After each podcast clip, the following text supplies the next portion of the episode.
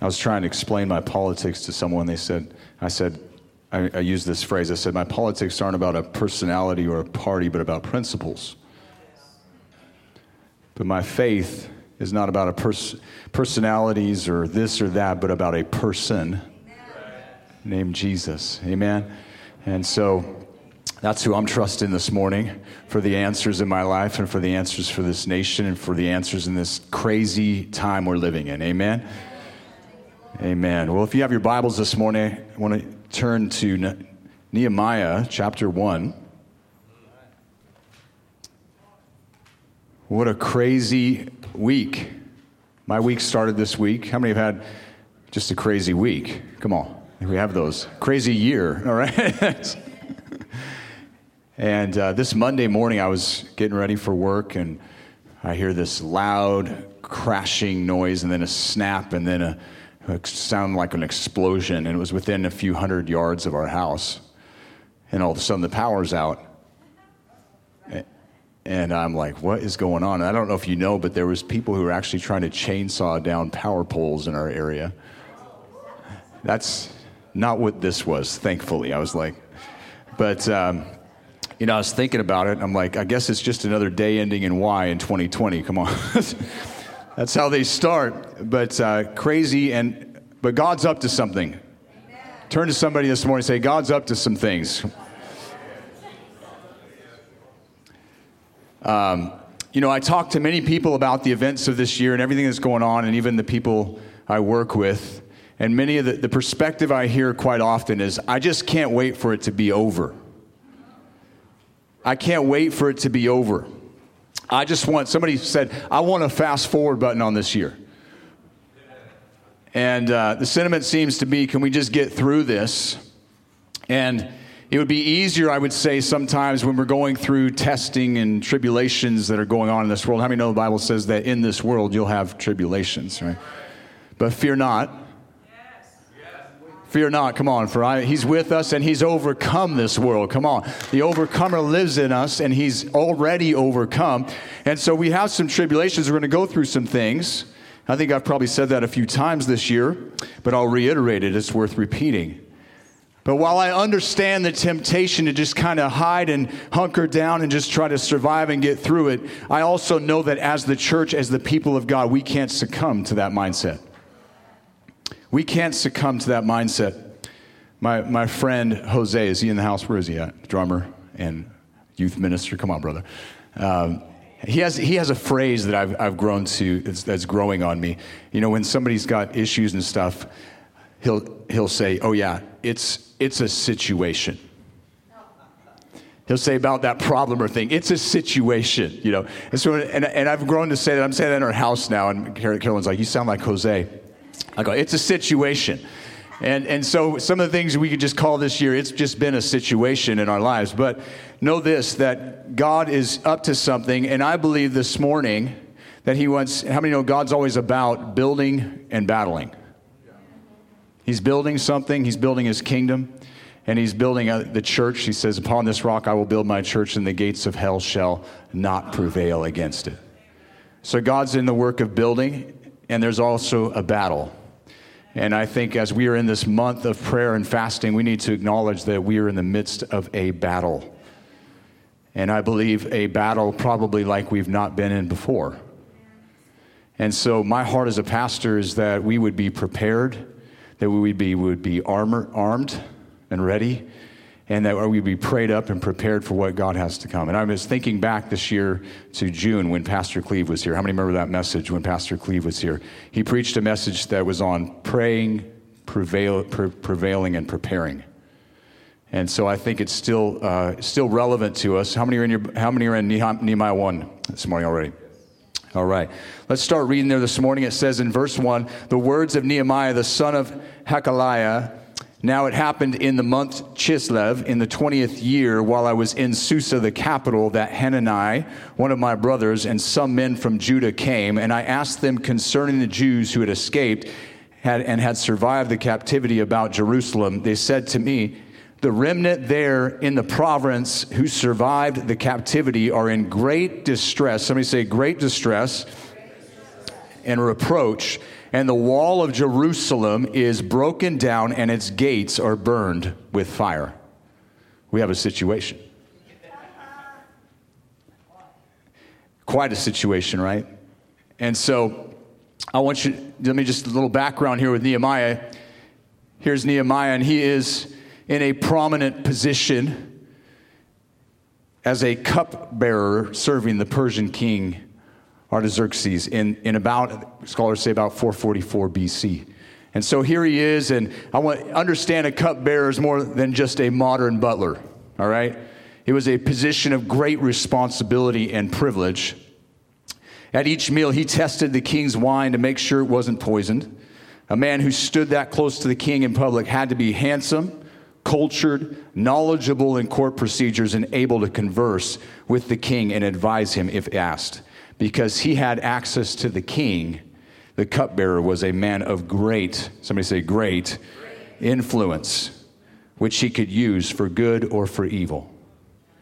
And so here is Nehemiah in this conversation with his brother and friends. And, you know, it had been 90 years since the children of Israel had begun to return from Babylonian exile to Jerusalem. The walls had been destroyed, the temple destroyed, right? The prophets were declaring that the temple should be rebuilt.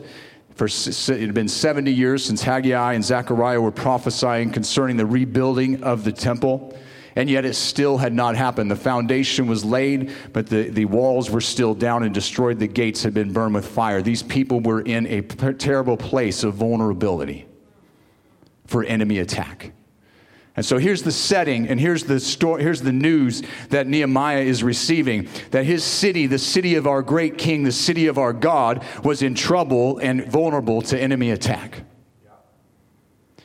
They had begun the work, but they hadn't finished it. They, some, they just kept putting it off, putting it off, putting it off, putting it off. And how many know if you begin to build that temple without walls, the enemy's going to come in and take your valuable materials?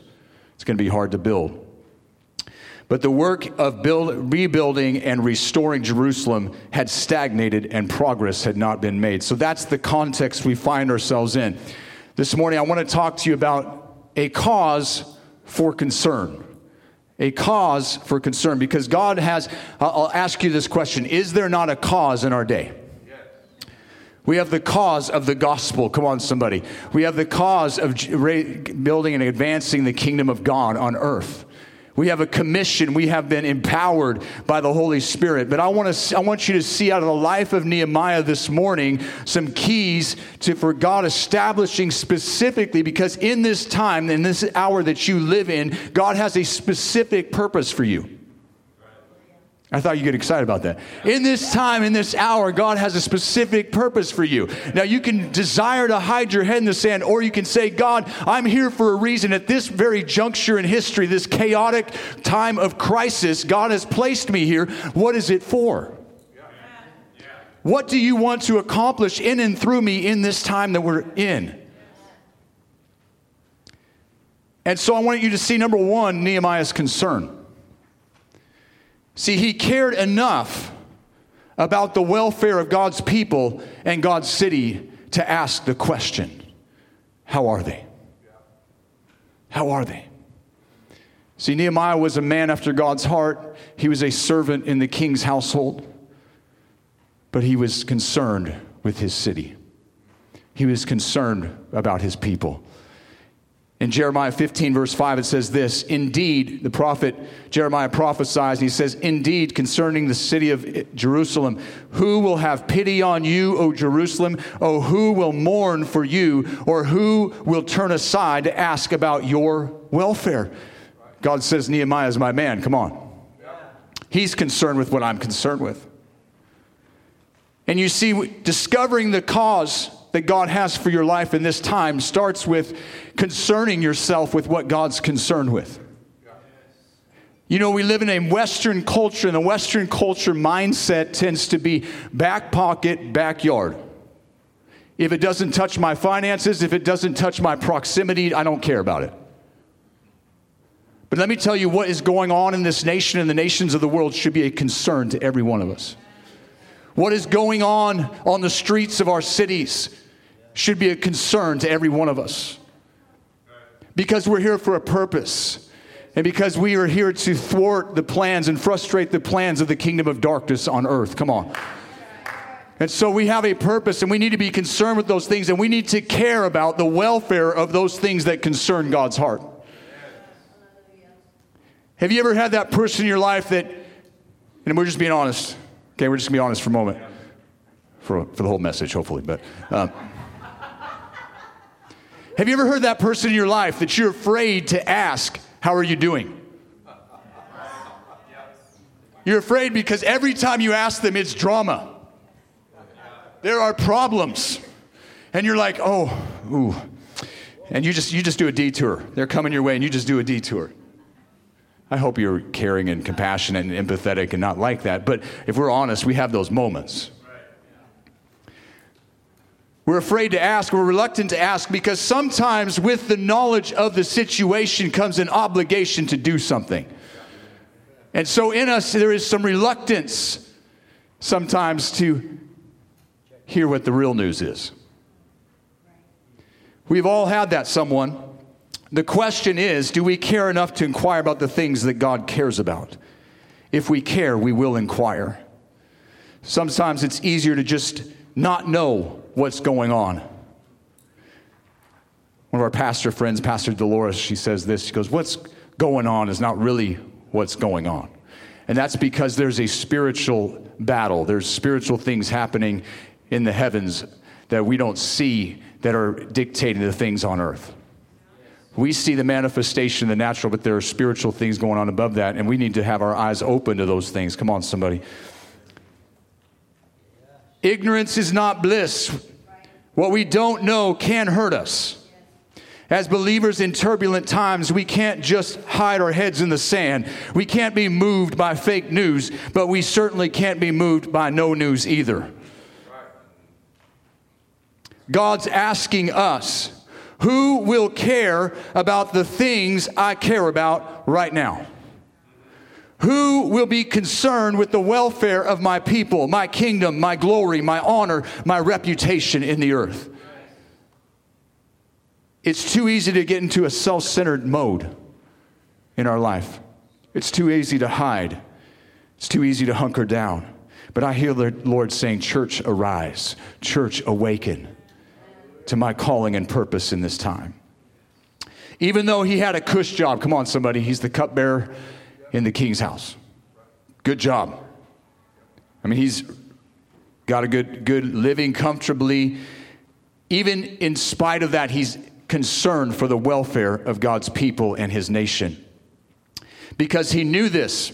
Isaiah 62 7, God's intent concerning Jerusalem says this, and give him no rest Say, no rest, until he establishes and makes Jerusalem a praise in the earth.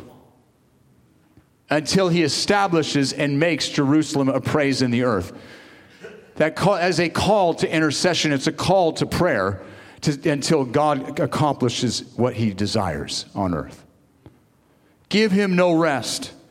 See, here's the news he heard from Hananiah and some men about the situation for the remnant in Jerusalem. They are in great distress and reproach. Their walls are broken down, their gates are burned with fire. In summary, some, summary, it says this a remnant instead of a great nation, a ruin instead of a magnificent city, and a reproach instead of glory. And if, how does this parallel our situation today? How does it relate to our situation today? I think if we were to be honest about the current state of the church in America, don't get quiet.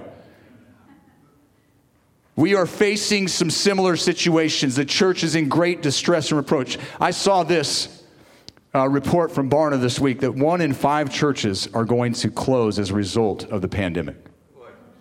One in five churches. Many churches are still not able to gather. Many Christians are living in fear.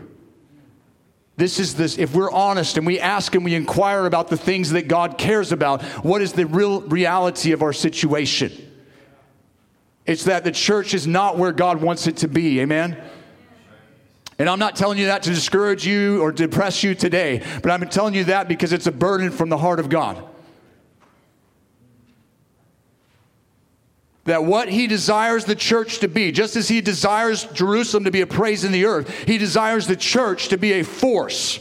Come on, a force against the kingdom of darkness, a force that cannot be reckoned with, a force that destroys the works of the devil. Come on, the, a force that sees souls saved from the kingdom of darkness and translated in the kingdom of light. Not a force hidden, but a force seen and felt and known in the earth. Where they can no longer say the church is not essential. They can no longer say we are not essential. Walls destroyed. This is a metaphor for a broken relationship spiritually with God. You see, we see in the physical a representation of their spiritual condition. The 50,000 had returned physically to Jerusalem, but they were still had not returned to their God. And we see today in America a physical representation of a spiritual condition. We see destruction and chaos in our streets. We see, we see pandemonium. It's a physical representation of a spiritual condition. And I wonder if we would be like Nehemiah and get God's heart concerning it when our spiritual walls are in disrepair, and this applies to our lives individually, amen, our lives reflect it a lack of peace, prosperity, and order. That we don't see the blessing of God when our spiritual life is in disorder. Those walls are down, there's a breach, the enemy has access. Look at Isaiah 59. I want to see, and this is the condition. When you ask, why are we where we're at today? Why? Because there's a lot of Christians declaring some stuff that I, frankly, is just wrong. This must be God's judgment. This must be this or that or this or that. Let me just tell you something. When you sow to the flesh, you reap of the flesh corruption, and it comes in all levels of society. And what we're seeing in this hour is that corruption being exposed. And the reason it's being exposed, the reason the light's shining, and this is one of our three prayer points this month, that the evil would be exposed. The reason we're being, seeing it be exposed is because God wants to eradicate it. He wants to establish righteousness and justice on earth and in our nation once again.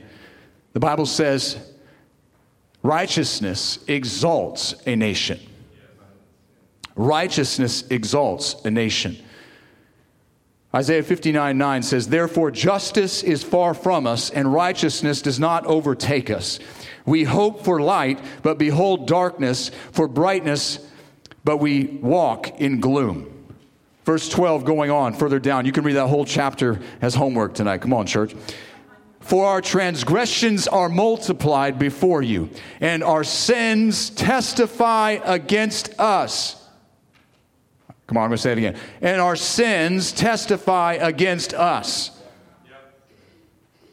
I want you to look at a key word our. Not theirs, not them over there, our. For our transgressions are with us, and we know our iniquities. Verse 14 and 15 say, Justice is turned back. Whew. And righteousness stands far away. How about this? How about what we're seeing is not God actively judging us, but it's the absence of Him.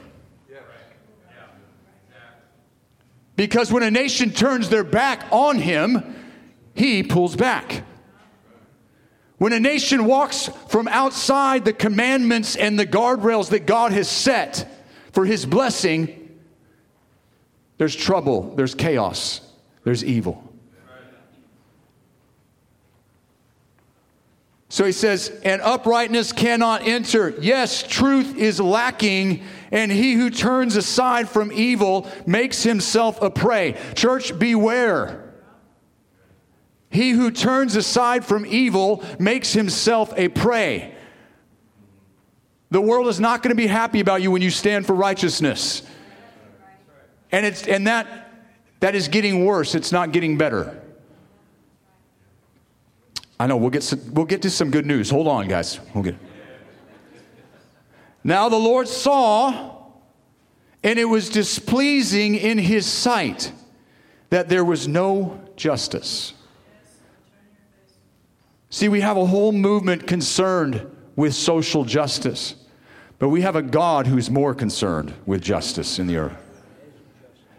But His justice is true. And I've said it before and I'll say it again. We can't have His justice without righteousness.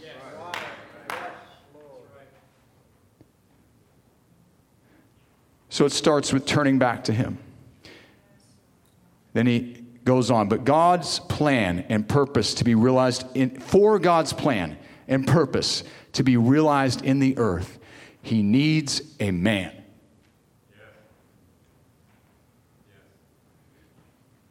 Thank God he found one. Look at verse 16. It's so good. It's so good. And he saw that there was no man and was astonished that there was no one to intercede. I think sometimes he still feels like that. Now, thank God that we have Jesus. Because the rest of this verse says this by then by his own arm then his own arm brought salvation to him, and his righteousness upheld him. So he found a man. And that man is now seated at the right hand of the Father. And the Bible says that he ever liveth to make intercession for us. But how many know he still needs agreement on earth? He still needs us to enter into his intercession for what he desires. Because there's a battle and there's a building to be done. But God's intent for Jerusalem is in the next chapter in Isaiah 60, verse 18. It says, Violence will not be heard again in your land. We need to be declaring this over our nation. Come on. Nor devastation or destruction within your borders, but you will call, somebody say this, your walls salvation and your gates praise. So, first and foremost, Nehemiah had a concern for what God was concerned with. And I hope as a church that we will be concerned with the welfare of what God's concerned with.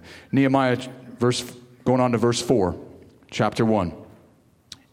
When I heard these words, I sat down and wept and mourned for days. I'll just stand. When I heard these words, I sat down and mourned, wept and mourned for days. And I was fasting and praying before the God of heaven. Look at his response. Number two is Nehemiah's cry. There's got to be a cry in our heart. God's cry. There's a good kind of weeping, there's a good kind of mourning.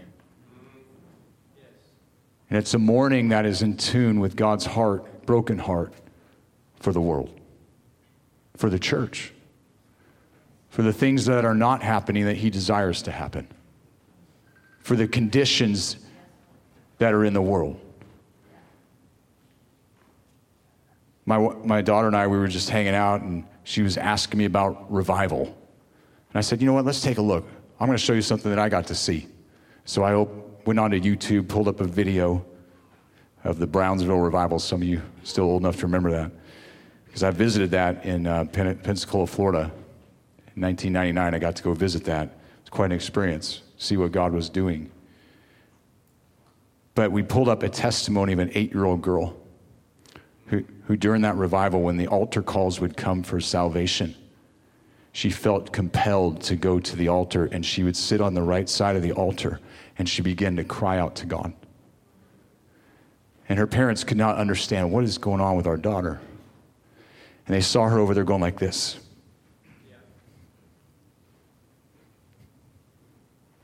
And she said this she said, God showed me people in hell and what they experience. And she said, and she said, get them the Lord told me to get them. And as I'd pull them up, I'd feel hell when I pulled them down. But when I pulled them up, I'd feel God in His glory. She was interceding there for souls out of hell. The reality of hell.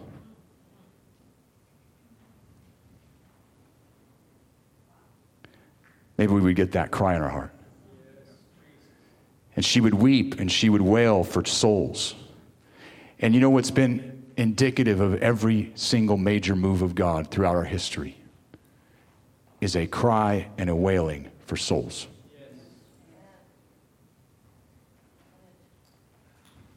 And I believe God is going to give us the groan of heaven for what He wants, for what He desires. You see, let's, let's think about this. Have you ever had a moment when the need to act outweighs the comfort of your inactivity? Nehemiah could have responded several different ways to this situation. He could have said this You know, the condition of the people in Israel is not my problem. They brought this on themselves. It's not my fault my ancestors sinned and brought judgment on the city of Jerusalem and upon the nation of Judah? You know, it's sad that they are in the state they are, but I'm fine here. Why should I be concerned with their situation? I hope someone will go and, and help those people, but I'm too busy. That sounds awful, but there's nothing I can do about it. Come on, if we're honest, we've had these attitudes one time or another.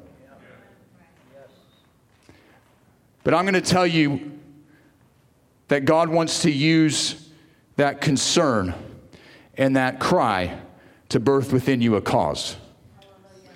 His first response was to weep, an indication of feeling what God feels about the situation, a willingness to accept God's burden for that broken city, the city of His glory, the city of His praise.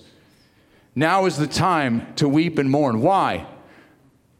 Why are things the way they are? Why? The darkness, the lawlessness, the violence on our streets, the church in disrepair, immobilized and rendered non essential during a time of crisis.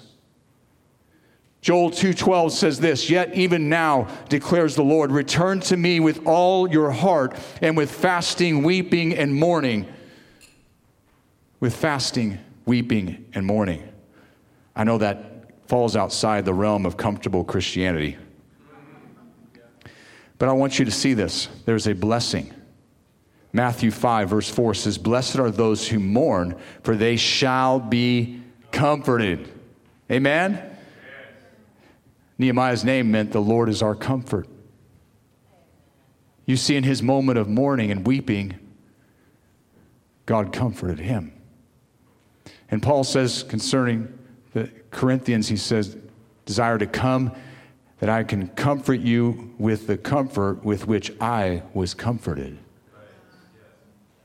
Can I just say this? The reason you need the comforter is because it's an uncomfortable life we live as believers in a fallen world. But the comforter is there. And blessed are the those who mourn, for they shall be comforted. We as a nation, as the church, have sinned against God. It's our transgressions, our sowing to the flesh that has resulted in the corruption, the chaos, and the injustice. I want the key word our, we mindset. An intercessor says we, not them. Are you with me? Not, they don't stand in a place of judgment aloof from the situation, but like Jesus, he came down, he entered into it, he experienced all temptation as we do. We have a high priest who's able to sympathize with our weakness because he experienced it. He's able to sympathize with us. And so we can sympathize with the weakness of man because they are in darkness. They don't know what they do. They don't know the light of God. They don't know the revelation of Jesus. And that's more reason than ever for us to shine brighter than ever before. But I'm going to tell you what, this kind of weeping is only for a period. It's only for a period. Psalm 30, verse 5 says, For his anger is but for a moment. Oh, come on, how many thankful for that? but his favor is for a lifetime. Weeping may endure for the night, but joy comes in the morning. There's still a morning coming. Oh, I thought you'd get excited about that, but There's still a morning coming. Psalm 126, verse 5 says this Those who sow in tears, some of you have been sowing in tears. Some of you have been praying in, in, in the secret place for years. You're going to reap with joyful shouting. Can we get a shout this morning? So don't think this kind of weeping, mourning, fasting, and praying does not come with a reward. God is near to the broken heart. He's near to those who are contrite. There was Nehemiah's concern, there was Nehemiah's cry, and there was Nehemiah's conviction. And his conviction was revealed in his prayer. We're going to read through it together. Nehemiah 1 5 through 11. Read with me if you would. I said, I beseech you, O Lord, God of heaven, the great and awesome God who preserves the covenant and loving kindness for those who love him and keep his commandments. Let your ear now, we just pray this this morning. Let your ear now be attentive and your eyes open to hear the prayer of your servant, which I am praying before you now, day and night Whew, round the clock prayer this month. Come on, church. On behalf of the sons of Israel, your servants, confessing the sins of the sons of Israel, which we, there it is, we have sinned against you, and I and my father's house have sinned. We have acted very corruptly against you and have not kept the commandments, nor the statutes, nor the ordinances which you commanded your servant Moses. Remember the word which you commanded your servant Moses, saying, If you are unfaithful, I will scatter you among the people, but if you return to me and keep my commandments and do them, Though those of you who have been scattered were in the most remote parts of the heavens, I will gather them from there and will bring them to the place where I have chosen to cause my name to dwell. Verse 10 says, They are your servants and your people, whom you redeem by your great power and by your strong hand. O Lord, I beseech you, may your ear be attentive to the prayer of your servant and the prayer of your servants who delight to revere your name. Is there some people here this morning who delight to revere his name? And make your servant successful today and grant him compassion before this man. Now I was the cupbearer to the king. Keyword was. His conviction. I want you to see this in his prayer. He says, God of heaven. That God is the only answer to this situation. Uh, do we have that conviction this morning? God is the only answer to this situation. Not man's plans or programs or great ideas. It's God of heaven who is above all things. He's the only answer to this situation we find ourselves in. Every other idol dwells on earth, He is in heaven.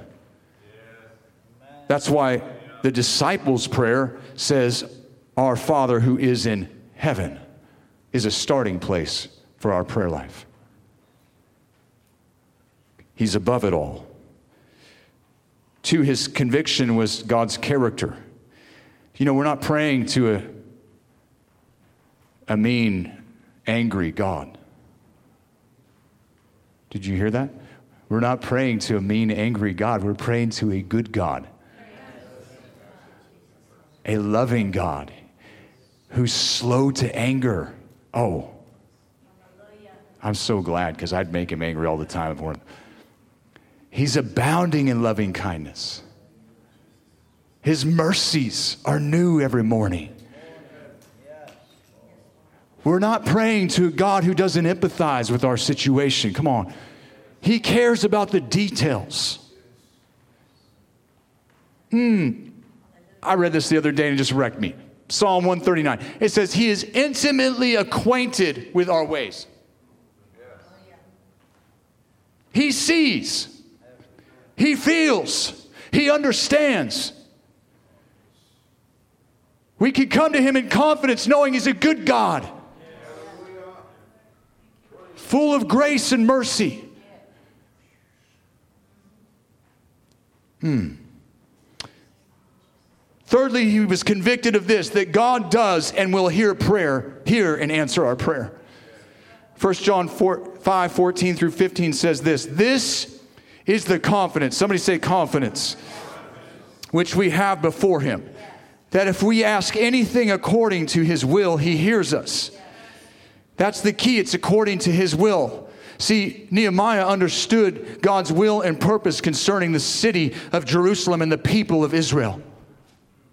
He saw the current state, he saw God's desired state, and he said, We want to get from here to there.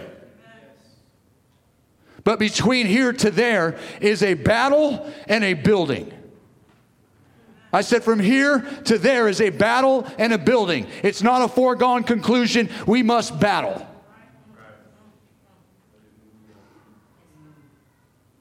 Anyone telling you that they know what's going to happen in the next three months? I'm sorry. Everything hinges on what the church does. Everything.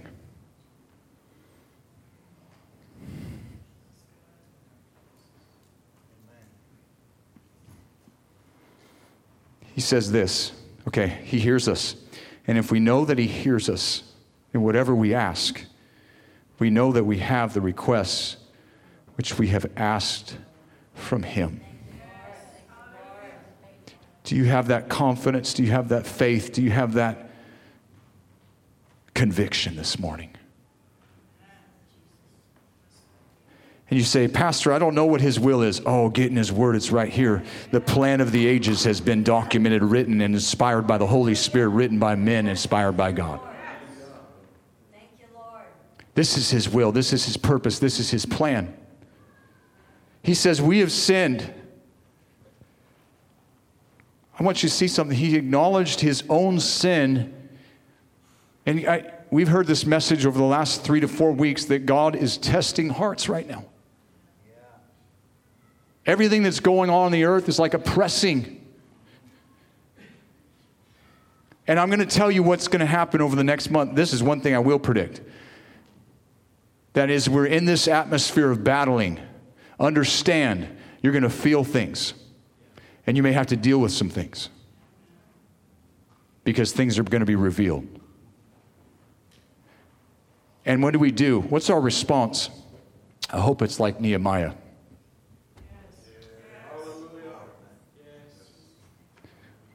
God, it's me in need of mercy.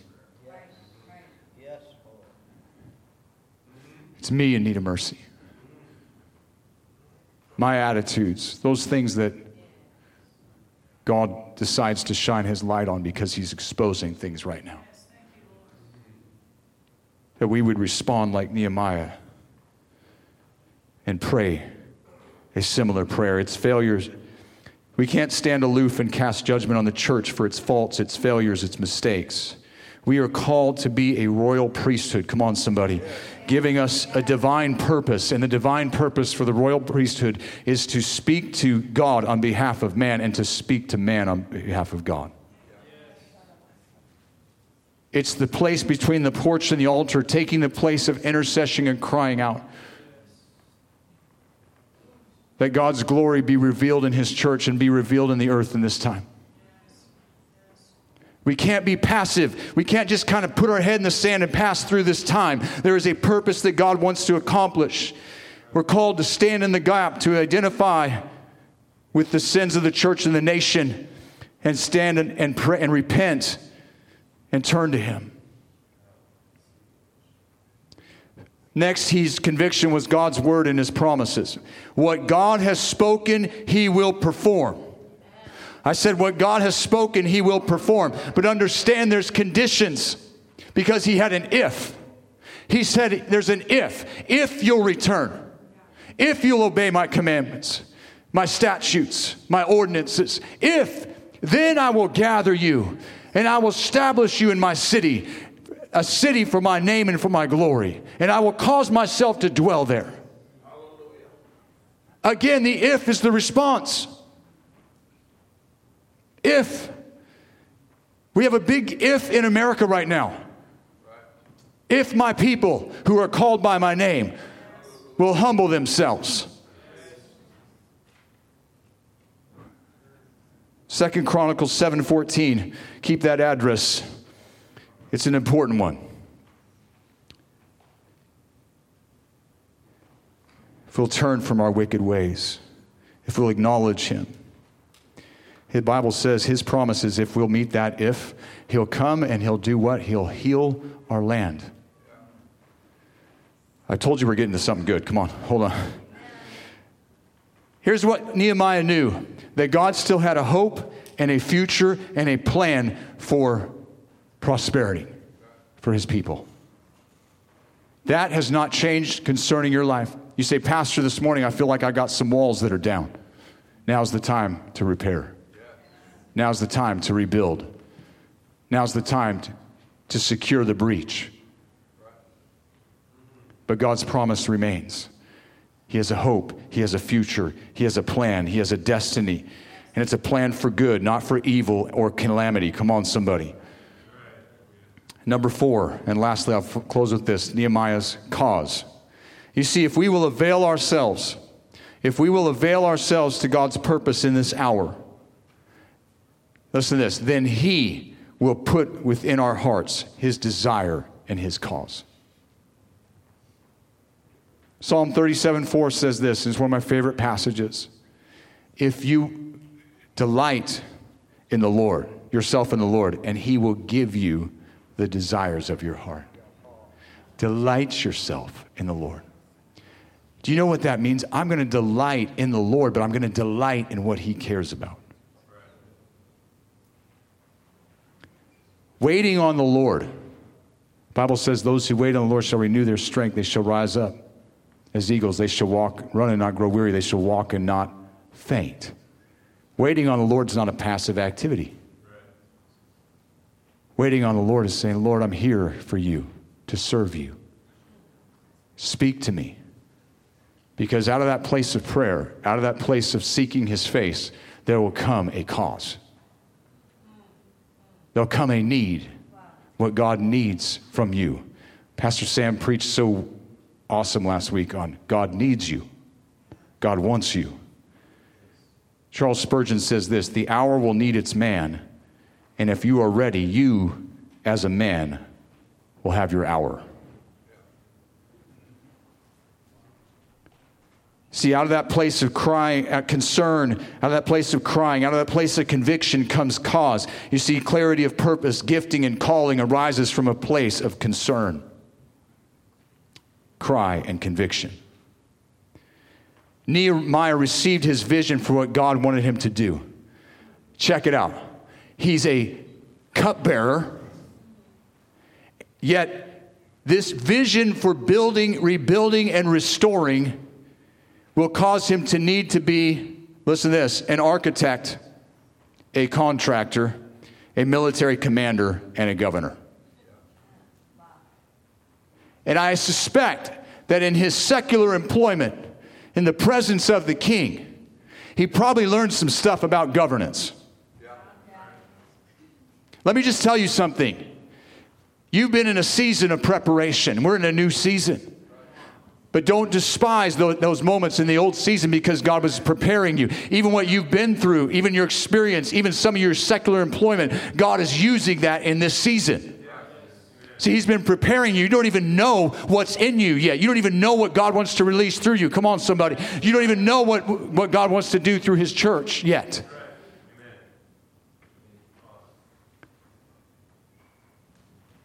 God saw in, the, in him a heart of a servant, a heart he could move on, filled with compassion. I believe this. Let's rise to our feet as we close the service this morning.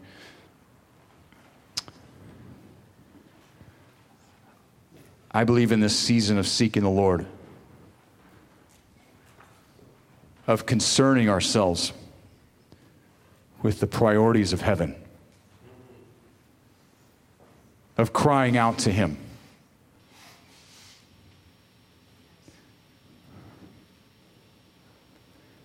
Of coming to a place of conviction in our own hearts that we're unmovable, unshakable, and will stand in this hour. that God is revealing his cause. You see, it's a call to action. It's a call for us to step in. Pastor started this year off with a message step in, step up, step out. You see, we are a church in transition right now, but it's in all levels, it's at personal levels. It's not just about pastors changing seats. Come on. The whole body of Christ is in transition because we're in a new season. And you, whether you like it or not, in the year of upheaval and chaos and crisis, are in a place of transition. But know this that you were called for such a time as this. Living at this juncture in history. Whew, I'm excited. I'm excited of what's ahead of us, guys. Oh, I thought you'd get excited too, but I'm excited about what's ahead of us. I know there's prophecies of doom and gloom out there, and there's some things, but I believe there's an if. I believe there's an if. And it all comes down to how we respond this now. Can I just say this? Hebrews 11 1 says this now faith is.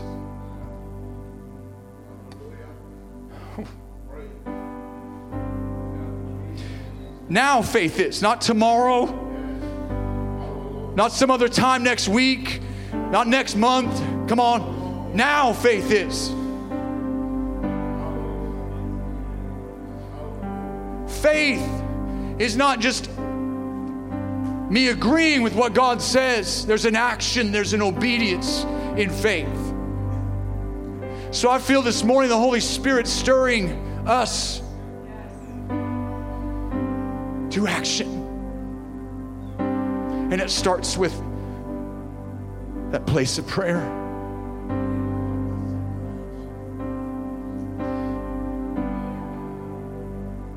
Eyes not seen.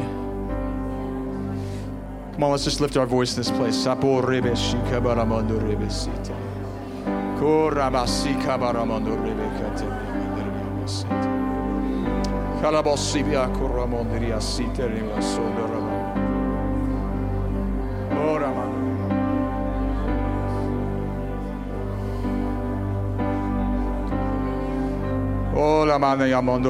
Lord, we're praying this morning. We're praying this morning that you would open the eyes of our hearts.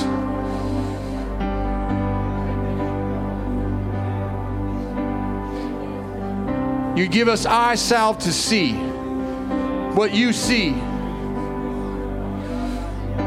Give us vision this morning. In this season of darkness, chaos, upheaval, God, that you would open our eyes to what you desire to accomplish. Lord, that we would see, even though we see the current state of affairs, we would see what you desire. And God, that you would show us and lead us in every step of action and plan concerning where we go from here to there, God.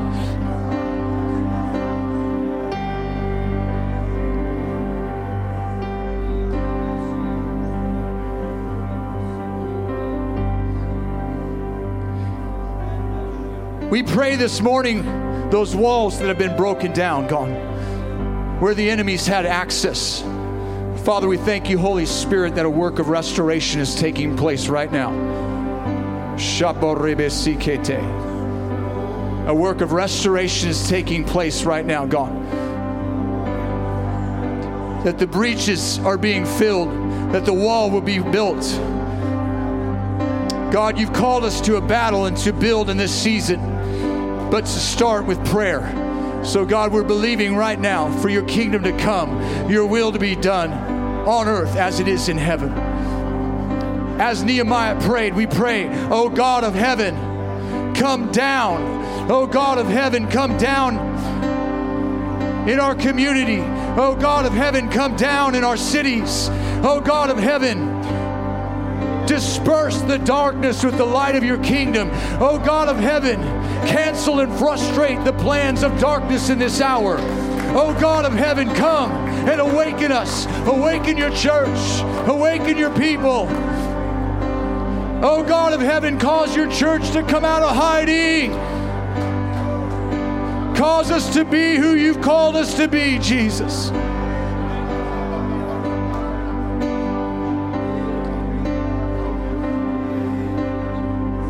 As you declared over Jerusalem, we declare over our nation violence will not be heard again in your land. Oh, Rabasi.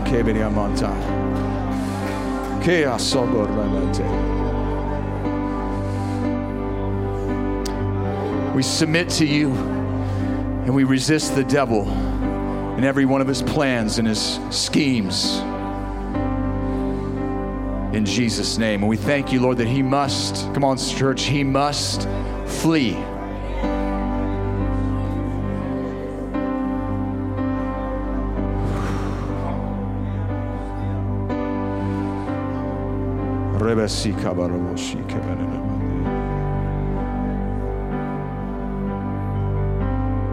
Can we just wait on the Lord for just a moment, church?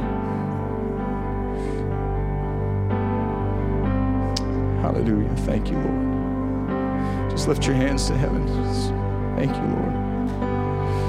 Thank you, Lord. Would you come? Would you strengthen your people this morning?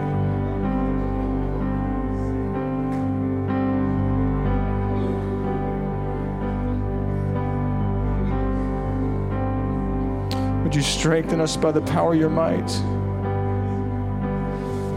Lord, we acknowledge this morning it's not by our might, it's not by our power, but it's by your Spirit.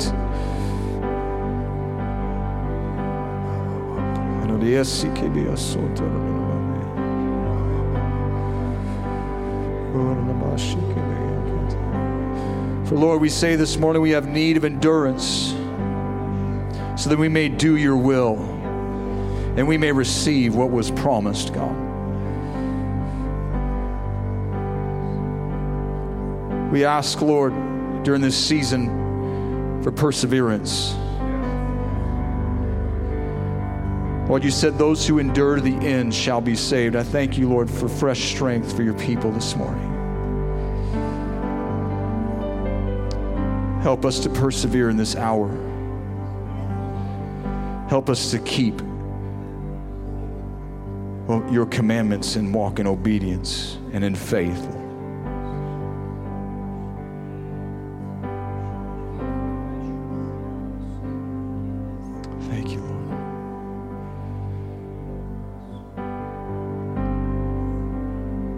Online this morning, you're watching, we just want to pray for you. Can we just stretch our hands out to those who are online? Those of you online, if you're in a place this morning of distress and despair and a lack of security, of knowing God's peace say there's been in my life a place of compromise, a place of a breach where the enemy has come in. Just turn to the Lord right now where you're at. Say, Lord, I need you. I ask you to come and rebuild what the enemy has torn down. I ask you to come and heal and restore a work of restoration in this day, Lord, in this hour, God, in the hearts of your people. We thank you, Lord. Lord, I pray for all those who are sick and in infirm, dealing with infirmity right now. We bind and rebuke the spirit of infirmity. We command you to go, Lord. We release the healing power and virtue of God into every body. May your resurrection power quicken it, every body in Jesus' name. Touch your people, strengthen your people. If you're online this morning and you've never surrendered your life to Jesus Christ, I want to say to you today is the day of salvation. Now is the time. Not tomorrow, not next week. Now is the time. The Bible says if you will confess with your mouth that Jesus is Lord and believe in your heart that God raised him from the dead, you shall be saved. You shall be saved. Everyone who calls upon the name of the Lord shall be saved. but also we must turn from our ways and repent and believe on Him. If you make that decision today, if you've prayed and put your trust in Jesus Christ, contact us. We want to pray with you and help you in your walk with Him. Amen, church? Can we just give these folks online a clap?